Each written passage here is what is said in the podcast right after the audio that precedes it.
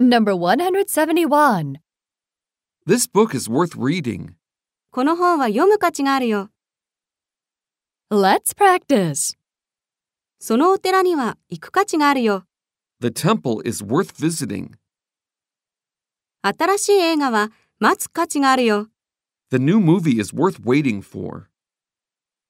このスパゲティは食べる価値があるよ。 This spaghetti is worth eating. スキューバダイビングはやってみる価値があるよ。 Scuba diving is worth trying. この時計は100万円の価値があるんだ。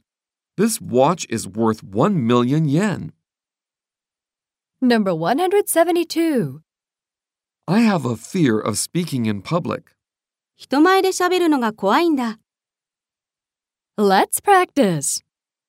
飛行機に乗るのが怖いんだ。 I have a fear of flying. 女性と話すのが怖いんだ。 I have a fear of talking to women. 生の牡蠣を食べるのが怖いんだ。